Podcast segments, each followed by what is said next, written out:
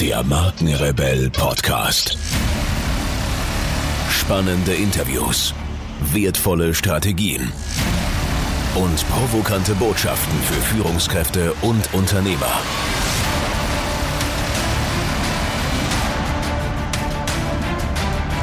Stell dich den Herausforderungen der Digitalisierung und setze als Marke ein Zeichen.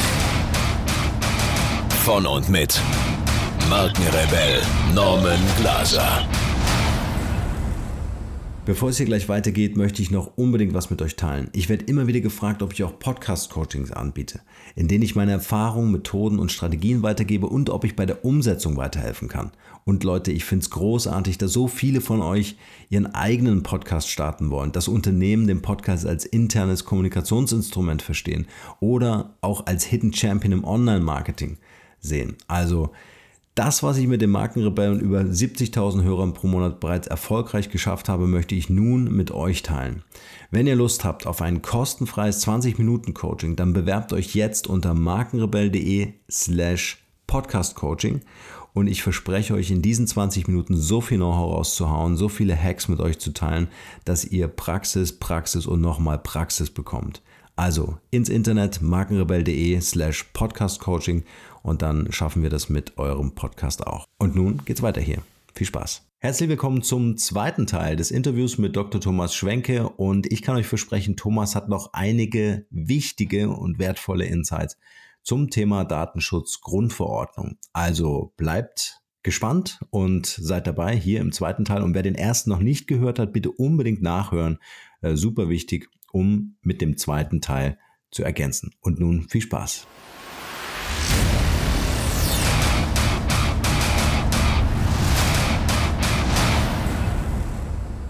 Das heißt im Grunde, ähm, um mal das, was du jetzt an wertvollen äh, Inhalt gegeben hast, äh, mal zusammenzufassen. Es gibt einen gesetzlichen Rahmen und wir werden sehen, welches Bild, also sinnbildlich für welchen, welchen Präzedenzfall das Ganze auslöst, mhm. wie das letztendlich verhandelt und interpretiert wird für beide Seiten, äh, wird das Gesetz wahrscheinlich dann auch dahingehend schärfen. Das, ja. Also wir sind jetzt wirklich an einem revolutionären Punkt eigentlich.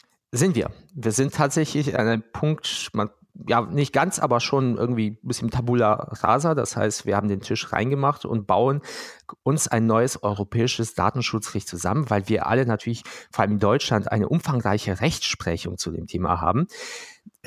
Aber auf die können wir uns nicht verlassen, also nicht ausschließlich, weil das Gesetz ist europäisch. Das heißt, wir dürfen nicht nur rein deutsch in deutscher Tradition daran denken, sondern wir müssen letztendlich eine Quintessenz des Datenschutzes in Europa berücksichtigen, was es natürlich auch schwieriger macht, weil ich, ich kenne auch nicht alle Datenschutz, äh, nicht jede jegliche Datenschutzhistorie in jedem europäischen Land. Und das heißt, wir können hier was Neues aufbauen, weil der Datenschutz du merkst es ja, es ist nicht so griffiges, festes, es ist häufig sehr abstrakt. Man kann darin sehr viel argumentieren, pro und contra. Und dadurch mhm. kann man den Datenschutz formen. Das ist natürlich in der Rechtsberatung sehr problematisch, weil es werden praktisch alle Ansichten vertreten. Also wir haben eben über das Track Tracking gesprochen. Vor ein paar Tagen haben erst alle Landesdaten, alle Datenschützer in Deutschland, also alle Datenschutzbehörden, die Datenschutzkonferenz, die sich da getroffen haben, ihre Ansicht veröffentlicht, dass alle Tracking-Tools oder beziehungsweise alle Tools, die Cookies speichern, die nicht unbedingt notwendig sind, sowas wie Warenkorb, sondern alles, was so zur Reichweitenmessung, Verhaltensanalyse, Interessensbestimmung dient, dass die immer eine explizite Einwilligung brauchen. Das haben die einfach so gesagt. Das heißt, nach deren Ansicht müsste ich immer eine Einwilligung haben. Interessanterweise, vor drei Monaten, wir sind jetzt Mai, Ende 2017 hat die bayerische Landesbehörde gesagt, das Facebook-Pixel darf eingesetzt werden, ohne ausdrückliche Einwilligung. Es reicht einfach nur, dass die Nutzer in der Datenschutzerklärung aufgeklärt werden und eine, und eine Opt-out haben. Das heißt, wir haben im Mai oder im April eine Ansicht, die ungefähr diametral dem entgegensteht, was einer dieser teilnehmenden, was eine dieser teilnehmenden Behörden vor vier Monaten noch mhm. behauptet hat und ihre Meinung jetzt nicht hm. öffentlich geändert hat. Das heißt, du merkst absolut widersprüchlich. Und was sagt man in solchen Fällen den Mandanten? Ja, in den Mandanten sagt man, ich kann dir nicht sagen, was richtig und was falsch ist. Das ist dann die Wahrheit. Ich kann dir nur eine Risikoabschätzung geben. Und das ganze Datenschutzrecht ist in der Praxis eine Risikoabschätzung. Das heißt, alles, was ich mache, ist Risiken abzuschätzen. Ja gut, ich, ich, es gibt auch Punkte, die klar sind, die muss man via Datenschutzerklärung ausfüllen und so weiter. Aber das, wo wirklich die Musik spielt, das ist eine Risikoabschätzung. Das heißt, was ich den Behörden, äh, was ich den Unternehmen sage, und mal die Ansichten, die gerade geändert werden, die sind nicht neu. Die gab es auch schon vorher. Diese Meinung, die die Datenschutzbehörden vertreten, die haben die schon vor, vor sieben Jahren vertreten. Äh, das dass ihr diese Gewichtung vornehmen müsst, das war so ähnlich auch schon in unserem alten Telemediengesetz so enthalten. Das heißt, es ändert sich nichts. Ja, aber die Busgelder sind viel, viel höher angestiegen. Ja, die Busgelder waren früher auf 300.000 bzw. 50.000 Euro beschränkt. Jetzt sind sie bis zu 4% des Weltjahresumsatzes des zurückliegenden Jahres eines Konzerns. Das kann natürlich viel höher sein, aber wenn du jetzt Tracking-Cookies äh, oder Tracking-Tools einsetzt, dann werden deine Busgelder sehr wahrscheinlich nicht über die Grenze von 100.000 Euro oder 300.000 Euro gehen. Das heißt, hm wenn du es schon früher nicht gemacht hast, warum hast du jetzt plötzlich so eine Panik? Was hat sich jetzt für dich verändert? Ja, aber man liest es überall. Ja, man liest es jetzt ja, überall. Die Medien. Genau. Ja. Aber praktisch, die Rechtslage ist nicht viel anders. Die Risiken sind nicht viel anders als vorher. Ja, aber dann heißt es, aber jetzt soll es Abmannwellen geben. Ja, das Risiko von Abmahnung ist natürlich ein bisschen gestiegen, das ist wahr, weil früher gab es zwar die Möglichkeit, auch Abmahnungen auszusprechen, aber jetzt können natürliche Personen quasi einen immateriellen Schadensersatz oder ich würde es einfach beschreiben, Schmerzensgeld für Datenschutzverstöße geltend machen. Und das ist natürlich interessanter, dann für Sie eine Abmahnung auszusprechen, weil bis jetzt bekam nur der Anwalt Geld für eine datenschutzrechtliche Abmahnung.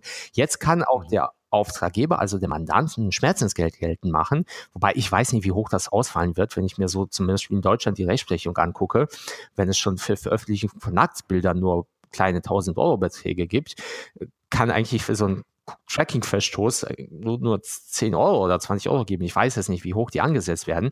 Und zweitens, wenn die Rechtslage unsicher ist, dann müssen diejenigen natürlich auch mit den Risiken leben. Und wenn ein Mandant zu mir kommt und sagt, ich möchte den abmahnen und ich ihm sage, okay, wir können Erfolg haben, das Ganze aber kann zum Europäischen Gerichtshof gehen. Das heißt, deinen potenziellen Lohn von, nehmen wir mal 100 Euro, stehen mögliche Gerichtskosten von zigtausenden von Euro entgegen. Möchtest du den Weg wirklich gehen, wird er sich vielleicht zweimal überlegen.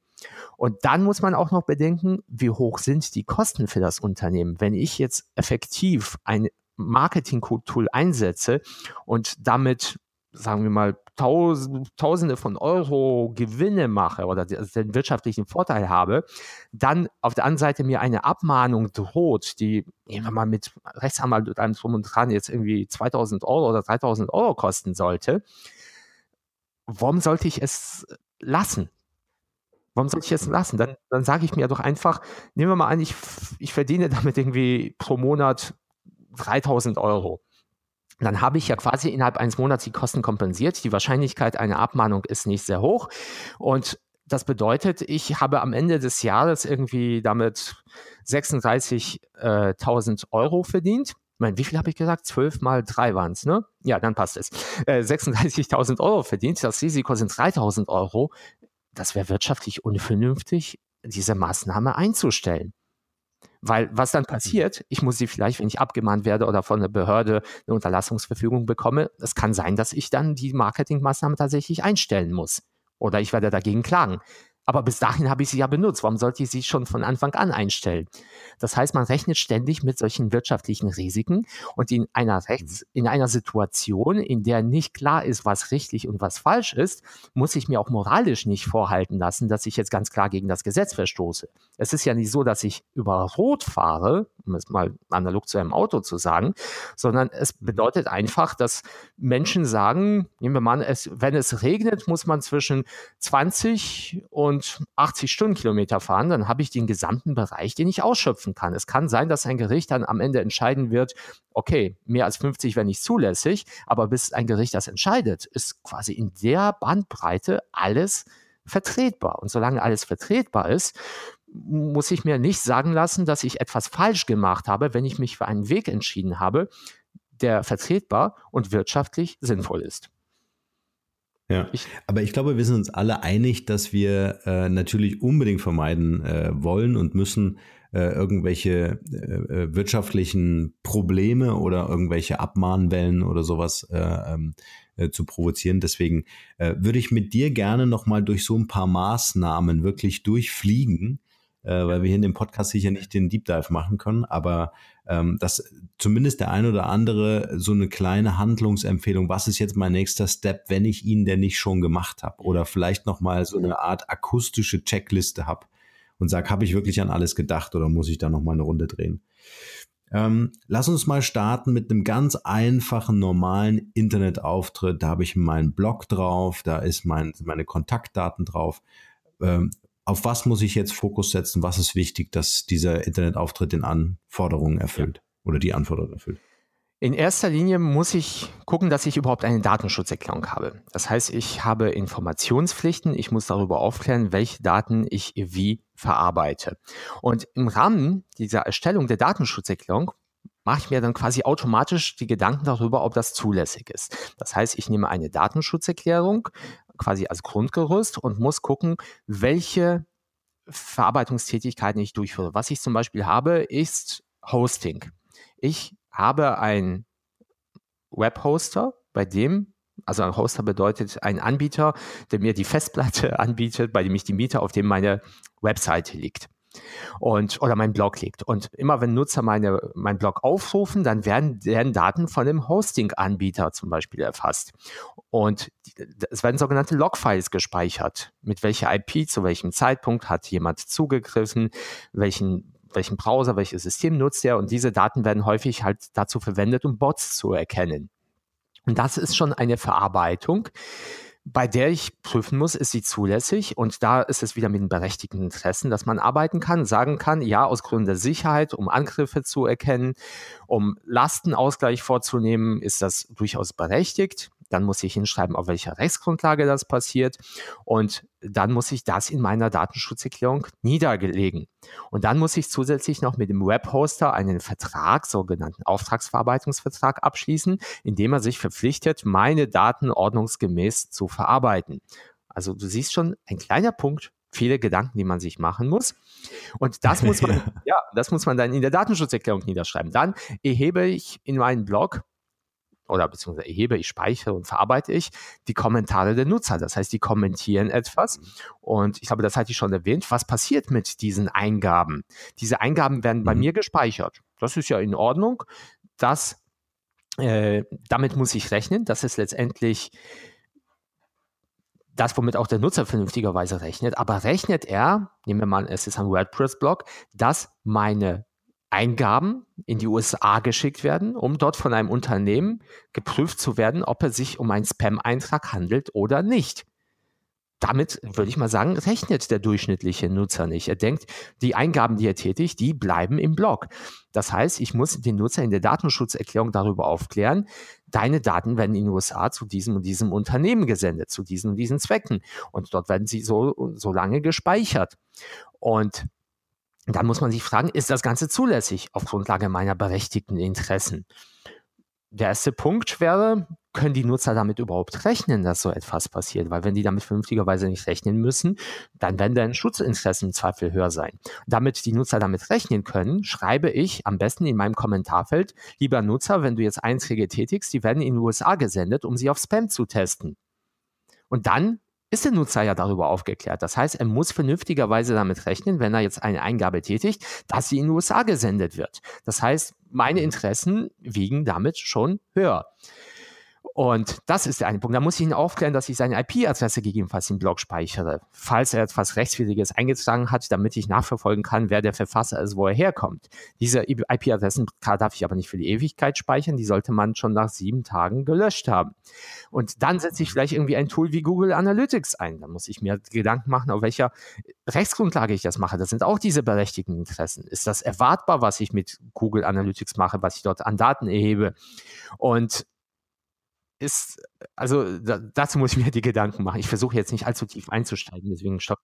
Äh, Dann habe ich vielleicht noch Newsletter, den ich einsetze. Aber ich glaube, den können wir als gesonderten Punkt betrachten.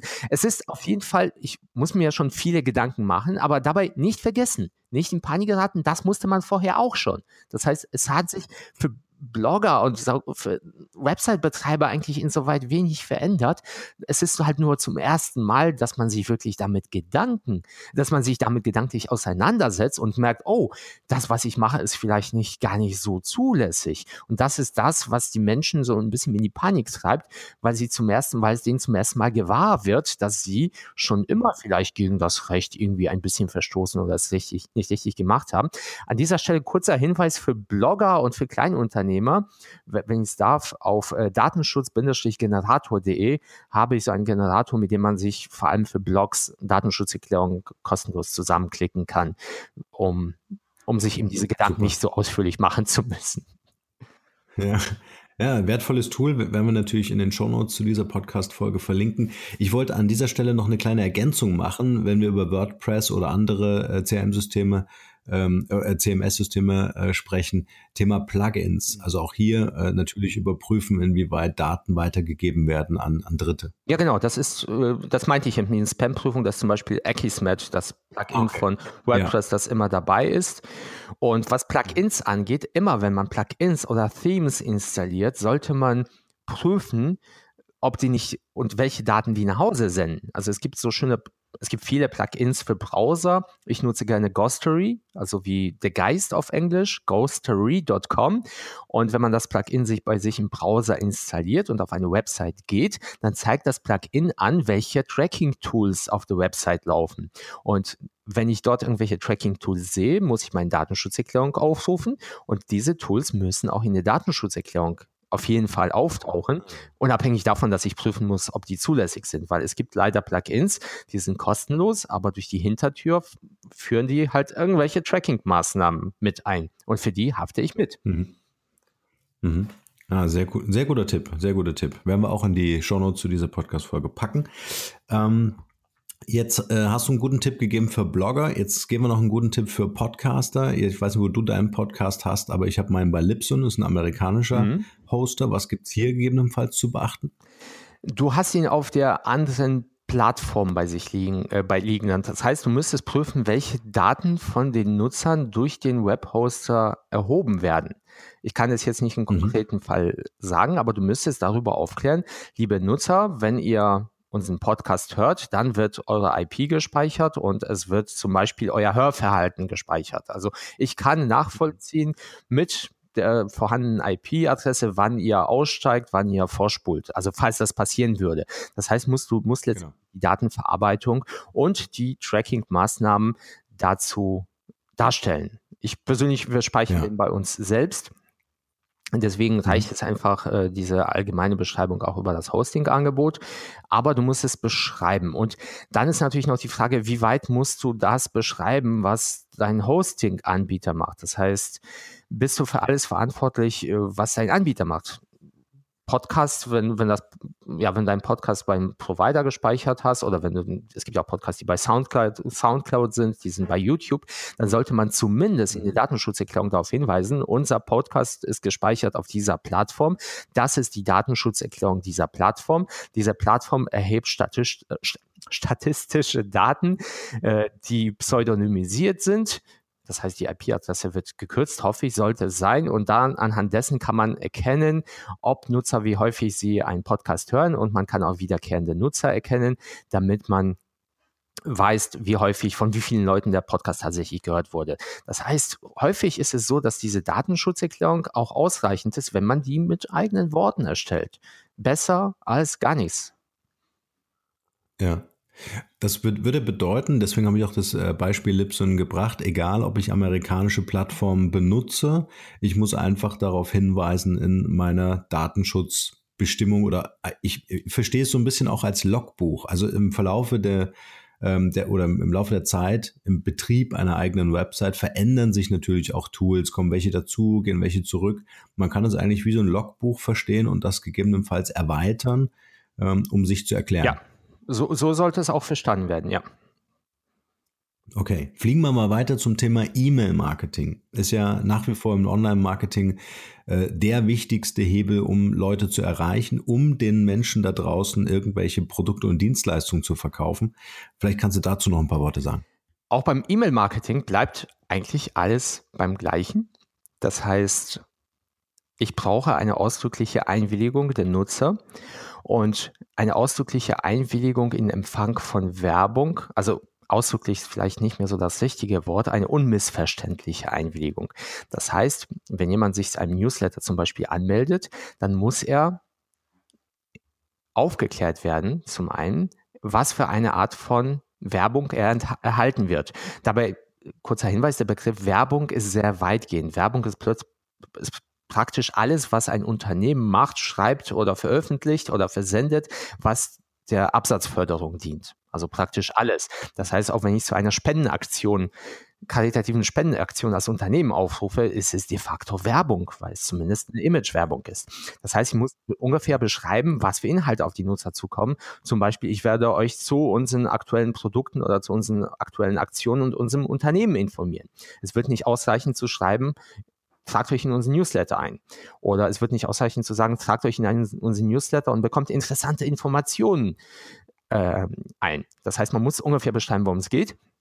Und dann muss der Nutzer auch unmissverständlich zustimmen. Wenn es nur ein Newsletter-Formular ist, reicht dafür ein Absendebutton, weil dann weiß ich, wenn der Nutzer auf den Absendebutton klickt, dann hat er dem Newsletter zugestimmt, was anderes weiß er ja nicht. Wenn ich aber den Newsletter zum Beispiel in einem Checkout-Prozess habe, das heißt, jemand kauft in einem Shop ein und er kann dort, dort steht, Sie stimmen den AGB zu und Sie erklären sich einversta damit einverstanden, unseren Newsletter zu empfangen, dann weiß ich ja gar nicht, hat der, hat der, Nutzer wirklich nur den AGB zugestimmt oder auch meinem Newsletter? Das heißt, die Einwilligung ist hier nicht unmissverständlich. Und in einem solchen Fall, wenn ich mehrere Erklärungen abgebe, muss die Einwilligung einen Checkbox haben, weil dann ist diese unmissverständliche Einwilligung das Anhaken der Checkbox, weil ich ja zwei Erklärungen abgebe. Und dann bleibt es beim Double Opt-in-Verfahren. Das Double Opt-in-Verfahren bedeutet, jemand trägt sich ein, bekommt eine Nachricht mit einem Aktivierungslink, den muss er es anklicken. Erst dann werden im Newsletter zugesandt, weil nur auf diese Art und Weise kann ich überhaupt überprüfen und nachweisen. Ich muss ja Einwilligung nachweisen können, ob das tatsächlich der E-Mail-Inhaber war, der sich eingetragen hat, weil es hätte ja sonst jemand die E-Mail eingeben können. Und deswegen brauche ich dieses Double Opt-in-Verfahren. Ohne Double Opt-in-Verfahren habe ich keinen Nachweis. Das war die einfache Version. Jetzt ist es aber so, dass meistens die Newsletter nicht von mir selbst versendet werden, sondern ich nutze Tools wie Mailjet, Mailchimp, Cleverreach, wie sie alle heißen mögen. Und das bedeutet, ich gebe meine Daten also nicht meine Daten, sondern ich gebe die Daten meiner Nutzer, nämlich deren E-Mail-Adressen, an ein anderes Unternehmen weiter. Und diese Offenbarung gegenüber Dritten, die ist nur dann zulässig, wenn ich dafür gesorgt habe, dass die Daten bei denen genauso sicher sind wie bei mir. Und dafür muss ich eben diesen Auftragsverarbeitungsvertrag abschließen. Das heißt, ein Tipp an alle, immer wenn ihr irgendwelche Dienstleister einsetzt, fragt bitte nach, bei denen habt ihr Auftragsverarbeitungsverträge und mit Hilfe dieser Auftragsverarbeitungsverträge schaffe ich halt diesen, diese sichere Enklave für meine Daten bei denen. Das haben alle Newsletter-Versender, soweit ich weiß. Also Mailchimp, Cleverreach, Mailjet, die haben alle auch diese Verträge. Einfach mal nachfragen, unterschreiben und dann kann ich denen die Daten weitergeben. Dann, wie ist es mit Öffnungsquoten? Wie ist es mit Klickstatistiken? Das heißt, die meisten Newsletter, oder das interessiert natürlich die Versender, wie häufig werden meine Newsletter geöffnet? Wie häufig werden meine Links geklickt. Und dazu werden kleine, man nennt sie kleine Zählpixel oder Webbeacons, nennt man sie auch. Das heißt, kleine Grafiken in die HTML-Newsletter eingebunden. Und wenn jemand die Bilddarstellung in seinem, äh, in seinem E-Mail-Programm aktiviert hat und Newsletter aufruft, werden, wird dieses Bild vom Server abgeholt und dann weiß der Server, aha, der Newsletter ist geöffnet worden. Oder wenn jemand auf Links klickt, dann wird der Link erstmal nicht zu der Adresse direkt führen, sondern erstmal zum Newsletter-Server und dort wird verzeichnet, ach, der Link ist geklickt worden und dann wird man weitergeleitet. Dieses statistische Analyseverfahren, das muss auch geprüft und den Nutzern erklärt werden. Und das ist etwas, was natürlich strittig ist. Wenn man jetzt ein Hardcore-Datenschützer ist, wird man sagen, dieses Analyseverfahren, das muss man den Nutzern separat als eine Einwilligungsmöglichkeit anbieten. Das heißt, die würden sagen, wir brauchen eine Checkbox, ich möchte den Newsletter ak akzeptieren und dann eine zweite Checkbox. Ich bin auch damit einverstanden, dass meine Daten zu Statistikzwecken erfasst werden. Also dass, dass, Erfolgs, dass eine Erfolgsmessung stattfindet. Ich vertrete die Ansicht, nicht nur ich alleine, sondern auch viele andere Praktiker, dass es nicht so kompliziert ist und äh, für die Nutzer nachvollziehbar ist und äh, sie jederzeit ja auch natürlich dem widersprechen können, dass es ausreichend ist, wenn man sagt, liebe Nutzer, indem ihr euch zu unserem Newsletter anmeldet, erklärt ihr euch zugleich damit einverstanden, dass wir euer Leseverhalten auswerten, also dass man eine einzige Einwilligung einholt macht man, also diese Meinungen existieren auch schon seit zig, naja, zig Jahren ist vielleicht falsch, aber seit mehreren Jahren, ohne dass es irgendwas passiert ist und praktisch praktisch ist es, ich weiß nicht, bist du schon mal ein Newsletter-Formular begegnet, wo du sagen konntest, ich möchte mit oder ohne Statistik? Ja, ich habe es auch nee. noch nie gesehen. Da ist auch noch nie jemand dran gestorben. Das heißt, man, ich würde das auch mit in die Einwilligung aufnehmen und äh, aber die Nutzer das äh, halt da, da, darüber aufklären. Das ist notwendig. Wenn ich ja. jetzt einfach sage, meldet euch zu meinem Newsletter an. Wenn das das Einzige, was dort steht, ist erstmal überhaupt fraglich, ob der Newsletter, ob die Einwilligung wirksam ist, weil ich nicht weiß, was kommen wird. Und zweitens, ich willige auch nicht ein, dass meine Daten statistisch erfasst werden. Und dann könnte man sagen, ja, okay, dann stützen wir das wieder auf berechtigte Interessen. Berechtigte Interessen, dann müssen Nutzer damit vernünftigerweise rechnen können. Rechnet ein Newsletter-Empfänger damit, dass er statistisch erfasst und seine Klicks erfasst werden? Weiß man nicht wahrscheinlich vielleicht nein wie kann, wie kann man dann dagegen vorgehen? Dann müsste man im Newsletter-Formular hinschreiben, deine Daten werden statistisch erfasst. Das heißt, alles, jede Prüfung, also das ist so eine Gemeinsamkeit im Gesetz, jede Prüfung führt dazu, dass man die Nutzer darüber aufklären muss. Das heißt, was man sich hinter die Ohren schreiben sollte, immer wenn man Einwilligungen einholt oder irgendwelche Verarbeitungsprozesse startet, indem die Nutzer irgendwelche Einträge in Online-Formularen vornehmen, sollte man immer zumindest anteasern, welche Verarbeitungen stattfinden werden. Die ausführliche Beschreibung steht natürlich in der Datenschutzerklärung, auch mit Opt-out und wie das alles funktioniert. Aber dieses Anteasern muss schon im Online-Formular stehen. So, das ist die kurze Zusammenfassung zum Newsletter. ja, wir müssen ein bisschen auf, äh, auf die Tube drücken, weil ja, ich schon echt lang ich, gesprochen. Ich, ich, ich, versuche tatsächlich, aber, mich kurz zu fassen, aber das ist es so. ist perfekt. Es ist echt super. Also, ich schreibe ja auch fleißig mit, äh, weil es sind immer wieder Dinge auch dabei, an die ich mich auch wieder erinnern muss. Also, von dem her ist es wirklich äh, ganz toll ähm, was du hier für eine Performance ableistest. Wirklich. Ähm, ich habe noch, äh, noch zu diesem Thema drei wichtige Sachen, die ich unbedingt noch fragen muss. Und zwar, mhm. ähm, weil das auch Fragen aus der Community waren.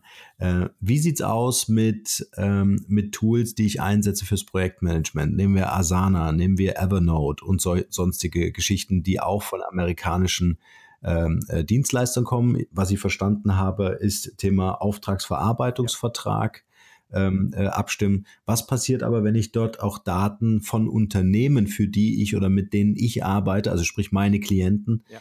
ähm, äh, dort Daten ähm, handle? Wie funktioniert das dort? Ja, das heißt, wenn ich Daten von meinen Klienten, Klienten dort handle, dann brauche ich auf jeden Fall einen Auftragsverarbeitungsvertrag. Ich muss bei einem Unternehmen nachfragen, das heißt dann auf Englisch Data Processing Agreement oder Data Processing Addendum. Und den brauche ich und das haben die meisten mittlerweile auch, wenn ich nachfrage, zusätzlich, weil es die USA sind und wir, die USA werden von datenschutzrechtlich als so ein dritte Weltland betrachtet, in Anführungszeichen, oder man, man, man, nennt es einfach Drittland. Das ist tatsächlich dann die offizielle Bezeichnung.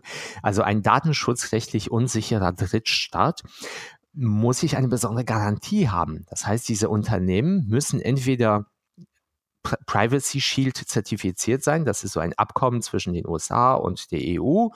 Privacy Shield.gov, also GOV, dort gibt es eine Liste und dort kann ich nachschlagen, ist das Unternehmen dort genannt, dann habe ich diese Garantie, dann reicht auch nur dieses Data Processing Addendum. Wenn ein, die dort nicht gelistet sind, dann muss auch da muss ein zusätzlicher Vertrag abgeschlossen werden. Das nennt man, das sind die sogenannten Standard Contractual Clauses, also Standardverträge der EU-Kommission, die gibt es zum Download, aber spätestens an diesem Zeitpunkt müsste man eigentlich einen Juristen hinzuziehen, weil, weil man die nicht so einfach prüfen kann.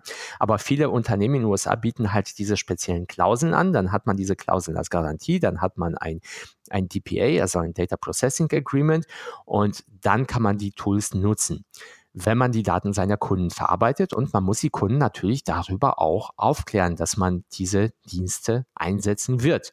Komplizierter wird es, wenn man die Daten der Auftraggeber verarbeitet, aber es sind nicht nur die Daten der Auftraggeber, sondern vielleicht die Kunden des Auftraggebers. Das heißt, wir haben schon jetzt eine, eine Viererkonstellation. Wir haben den, den Kunden, wir haben das Unternehmen, wir haben mich als, sagen wir mal, als Freelancer und wir haben die Plattform, wo die Daten des Kunden liegen. Und das bedeutet, ich muss das, ich muss einen Vertrag mit dem mit der Plattform abschließen, aber einen entsprechenden Auftragsverarbeitungsvertrag muss ich dann auch mit meinem Auftraggeber abschließen, weil der Auftraggeber gibt ja die Daten seiner Kunden an mich weiter.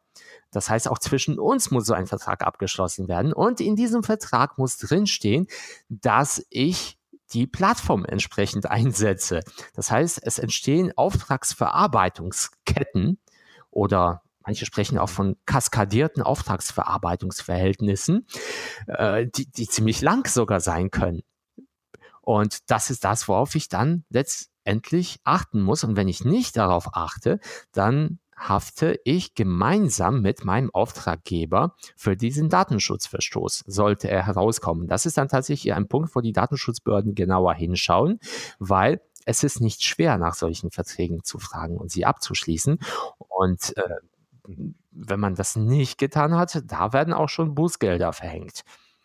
Weil die Mühe sollte man sich machen. Wenn der Vertrag vielleicht nicht vollkommen ist oder irgendwie ein kleiner Fehler drin ist, okay, kann man vielleicht noch ein Auge zumachen, nachbessern. Aber wenn der Vertrag insgesamt überhaupt nicht vorhanden ist, dann spricht das dafür, dass derjenige, der die Daten verarbeitet, sich um die Datenverarbeitung gar keine Gedanken gemacht hat. Oder gar keine Ahnung mhm. davon hat, was beides dann gleichgestellt ist. Sehr gut. Super wichtig. Wie sieht es mit Mitarbeiterverträgen oder auch Dienstleistern aus? Gilt ja wahrscheinlich dann das Gilt Gleiche. Gilt das Gleiche. Ne? Es kommt darauf an, wofür ich die einsetze. Wenn ich jetzt ein, nehmen wir mal an, ich habe eine Reinigungskraft, die durch mein Büro geht, äh, dann kommt es darauf an. Ich war zum Beispiel gestern bei Mandanten, die arbeiten mit ihren Rechnern, die haben kein Papier im Büro. Die haben tatsächlich nur ihre Rechner und die Wahrscheinlichkeit, dass die Putzfrau dort irgendwelche Reinigungskraft, dass die dort irgendwelche, oder Mann, äh, dass sie dort irgendwelche personenbezogenen Daten von deren Nutzern sehen, ist gleich null. Da muss man nichts machen. Wenn die Reinigungskraft aber durch ein Büro geht und dort können Akten liegen oder schon irgendwelche Zettel mit personenbezogenen Daten, dann sollte man zumindest eine Vereinbarung abschließen, also kein Auftragsverarbeitungsvertrag, sie verarbeitet ja keine Daten im Auftrag, aber eine Verpflichtung, dass sie sich, dass sie auf den Datenschutz Rücksicht nehmen wird, dass ich das einfach nachweisen kann. Ich habe sie darüber unterrichtet. Und was Beschäftigte angeht, also Personen, die bei mir arbeiten, die angestellt sind, mit denen muss ich entsprechende Vertraulichkeitsverpflichtungen abschließen. Früher hieß das äh, Verpflichtung auf den Datenschutz, das gab es auch schon früher. Das heißt, die werden letztendlich nur darüber belehrt, was im Gesetz steht. Die werden zu praktisch zu nichts Neuem verpflichtet, sondern ich kann aber mit dieser Verpflichtung nachweisen, dass ich meine Mitarbeiter über das Datenschutzrecht aufgeklärt habe, weil es ein Teil des Datenschutzmanagements ist. Und so stelle ich sicher, dass nichts schief geht, weil die Mitarbeiter keine Ahnung vom Datenschutz haben. Das muss ich auf jeden Fall nachweisen mit so einer Verpflichtungserklärung. Das wird dann noch komplizierter, wenn Mitarbeiter das Internet nutzen dürfen, dann muss ich mit denen auch spezielle Vereinbarungen abschließen, weil ich letztendlich deren, nehmen wir mal an, die dürfen das E-Mail-Postfach privat nutzen und wenn dort ihre privaten Nachrichten sind, das ist ja ihre Privatsphäre, das bedeutet, ich darf nicht einfach so an deren E-Mail-Postfach, wenn die zum Beispiel krank sind. Und deswegen muss man dann eine Vereinbarung abschließen, in der steht, liebe, äh, liebe Mitarbeiter oder liebe Angestellte, ihr dürft das Internet für private Zwecke nutzen, auch das Postfach, aber ihr erklärt euch damit einverstanden, dass wir wenn ihr krank seid zum Beispiel, an, auf euer Postfach zugreifen müssen, äh, zugreifen können oder dass wir eure Daten überhaupt in ein Backup überführen können, weil ansonsten bin ich, sind mir die Hände gebunden.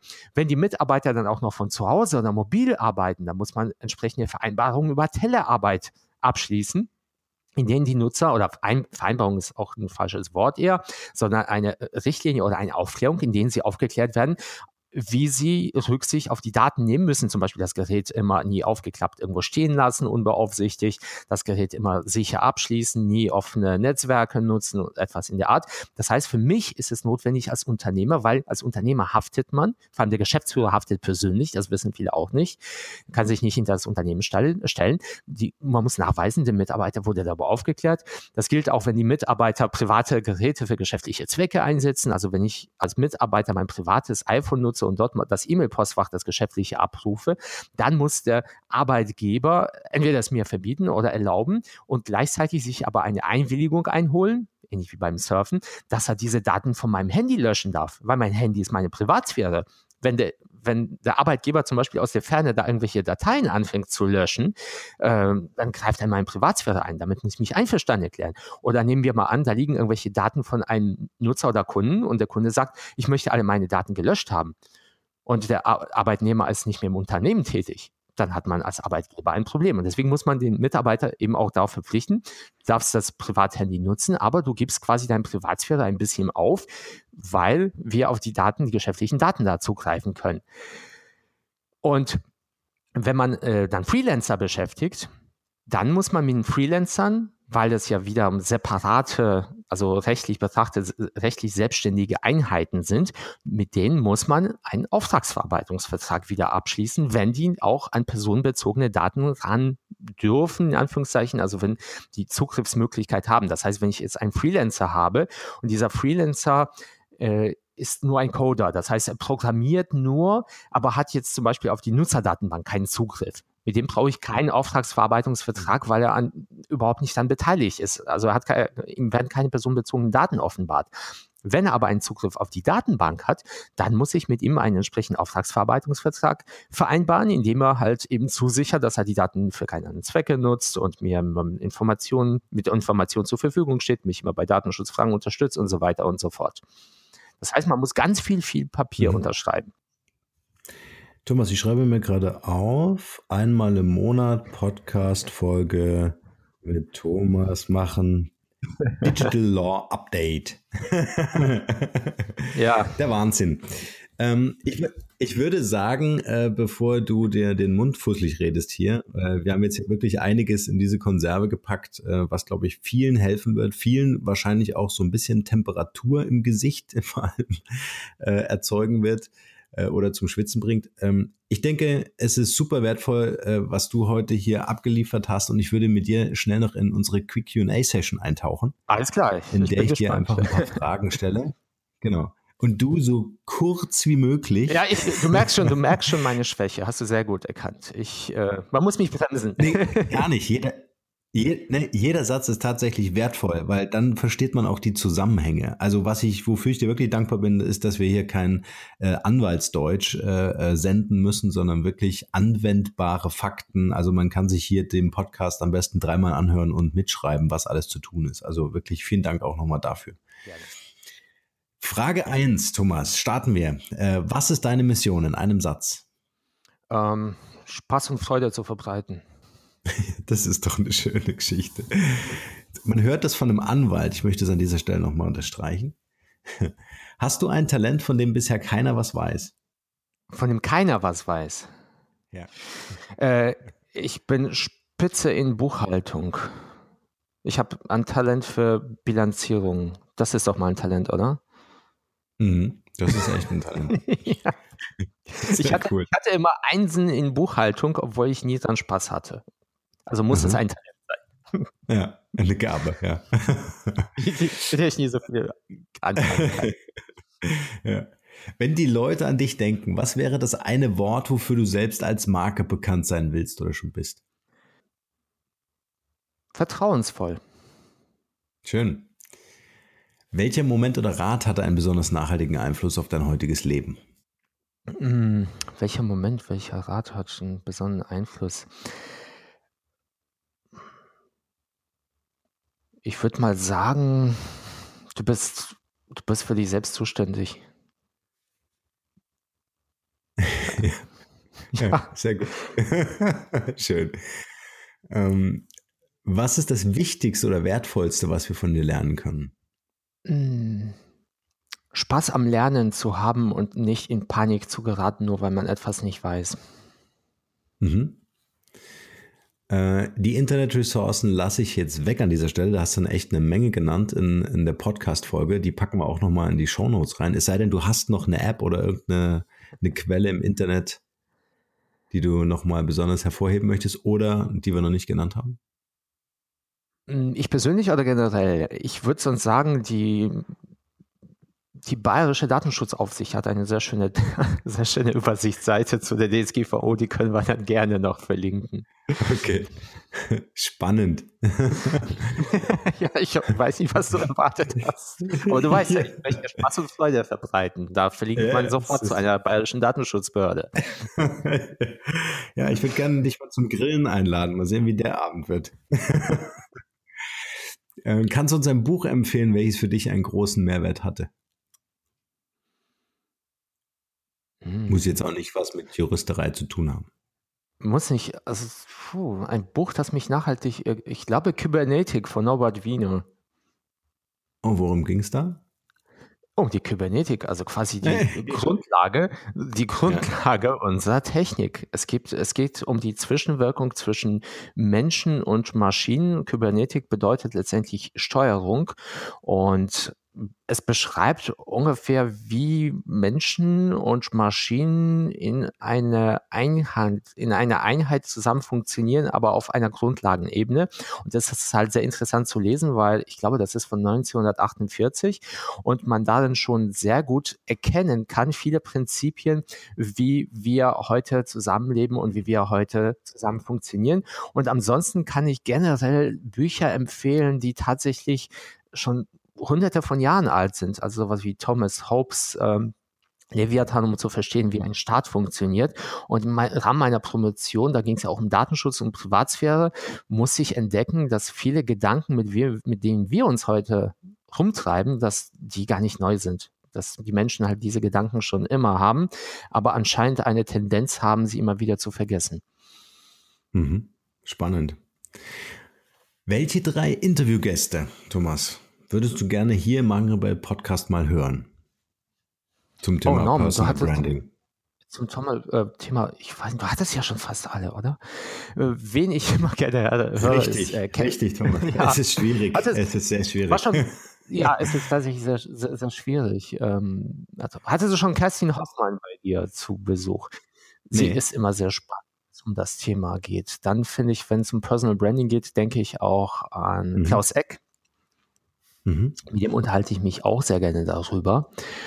Und wen würde ich noch vom Personal Branding sehr interessant finden? Mir fallen so viele Leute, weißt du, das ist, das ist diese Lage, wo du denkst, ich kenne so viele Leute, sag ja nicht den Falschen. Ähm, das ist es. Äh, ich weiß es nicht. Mir fehlt jetzt keine dritte Person ein, die ich jetzt so mit Personal Branding so direkt in Verbindung bringen würde. Ich bleibe erstmal bei den zwei. Ja. Genau. Wir, wir, ich hole dich da raus aus der Nummer. Ähm, du schickst mir einfach eine E-Mail mit allen Menschen, die dir einfallen. äh, und äh, wir nehmen die beiden als Platzhalter, die wir auf jeden Fall nochmal anfragen werden. Und ähm, dann schauen wir weiter.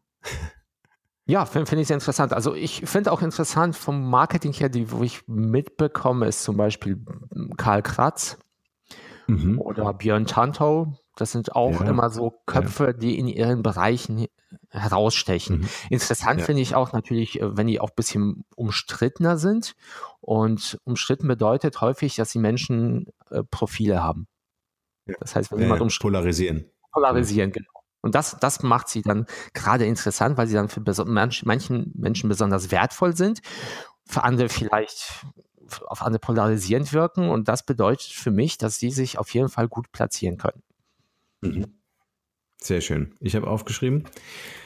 Letzte Frage und damit würde ich gerne das Schluss für diese Podcast-Folge, ich glaube, wir machen zwei draus, also dieser Podcast-Folgen, äh, ähm, an dich übergeben mit der Frage, was ist dein bester Tipp für ein glückliches und erfülltes Leben? Hinterfrage, sich, hinterfrage dich ständig. Das wäre so mein Tipp. Man muss sich ständig hinterfragen, wo man gerade steht, aber nicht den Spaß an hier und jetzt verlieren. Oder anders gesagt, man sollte sich nicht allzu viel grämen. Ja, das ist schön. Das lassen wir genauso stehen. Thomas, vielen, vielen Dank im Namen der gesamten Markenrebell Community. Äh, die nächste Essenseinladung, die geht auf mich. Bist hiermit herzlich eingeladen. Danke sehr. An, andererseits, andererseits höre ich dir auch schon regelmäßig zu. Also ge genau genommen gebe ich nur was zurück. das ist sehr schön. Ich lade dich trotzdem zum Essen ein. Und vielen Dank für deine Zeit heute. Danke ebenfalls. Ich hoffe, es war einigermaßen verständlich und unterhaltsam. Und wie gesagt, keine Panik, die Welt wird nicht untergehen. Sehr schön. Bis bald. Danke, Thomas. Bis bald. Tschüss.